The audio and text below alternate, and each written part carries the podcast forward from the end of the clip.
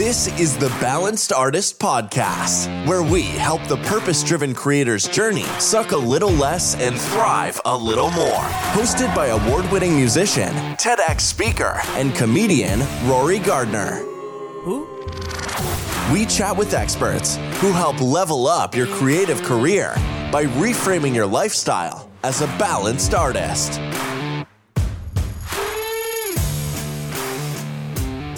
Hello and welcome back to the Balanced Artist Podcast. Should you shoot for the stars or play it safe?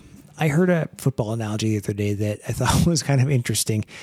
I got an offer to record something pretty cool, and uh, which I'm grateful for. But part of me wants to kind of hold out for something a little bigger, just a better opportunity, I suppose. I reached out to a colleague of mine for some advice, and she's like, like we all want a touchdown, but if you're in field goal range, like why not take it?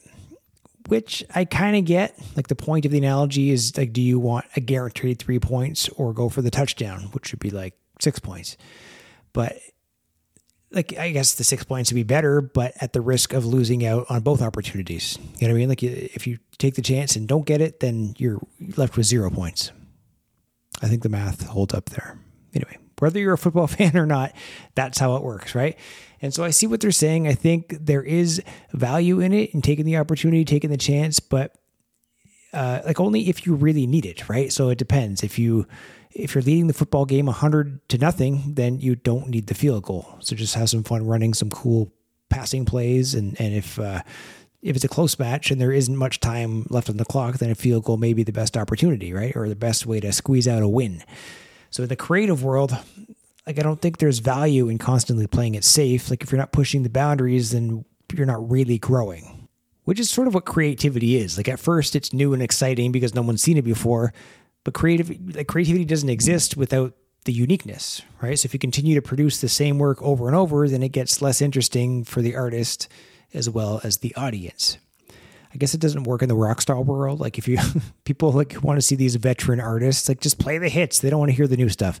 So disregard all that. But I remember shooting a music video uh, and I found like this cool way to like creatively weave in stock footage with the live footage. And it's just it was a really great looking video and unique to my audience, and they loved it. And so I did the same thing with the next two videos. And although they looked equally as good and could stand alone on their own, the creative element that was surprising in the first video was just now old news, and there was less excitement around the second two videos, right? Which is not really fair, I suppose. So you just have to keep. it's easy to get lazy and just keep playing it safe, which is less emotionally taxing, I suppose, than pushing the boundaries but field goal percentages are much higher than a touchdown. So it's it's not really uncommon to get to the point of your creative career where you're just you kind of plateau and then just dump field goals between the posts the entire time or until something inspires you or motivates you to drive to the end zone. Am I getting too analogy ish here? Whatever. The point is I think we just get comfortable. And if if you know we dive into something like if we dive into the deep work and really avoid distraction, we might be able to come up with something or a play that's going to you know eventually win us a Super Bowl ring, right? Seinfeld talks about these new comics that ask him for advice. And he remember Seinfeld, right? The show and he's a comedian. It's pretty you know Seinfeld. Anyway, uh, you know, people ask him like, should I start a podcast? Like, what should I do? Should I should I get a website going and stuff? And he says in the beginning, avoid all that stuff.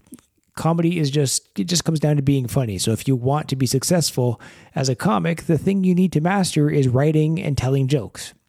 And once that takes off, then you can worry about the rest of the stuff, right? So have you heard of Sheehan's Wall? It's a it, like Seinfeld is a good example of that. Like where we try to penetrate that wall you know, to get to the tasty fruits on the other side. And we try a bunch of different angles, trying to break through that thing, just everything possible to try to break to the other side of the wall.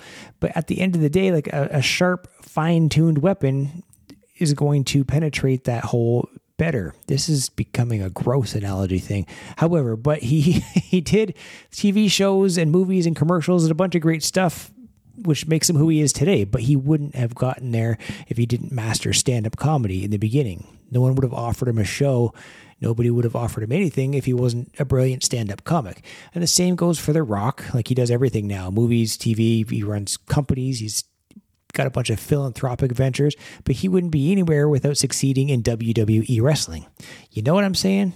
So the same kind of goes for whatever the heck you're working on, right? Just focus on that one thing that's going to break through. And then once you get to the other side, like if you're not where you want to be, like you can't continue to play it safe. Like the opportunities you're stressing over right now will one day become one of the opportunities you'll just have the privilege to choose from. That's the place to be. That's where you want to focus on. So, should you shoot for the stars or play it safe? Again, it depends, but given the choice, yeah, shoot for the stars. That's all we've got for this episode of the podcast. We have new shows every week, so remember to hit subscribe and share this episode with anyone you think could benefit from becoming a balanced artist.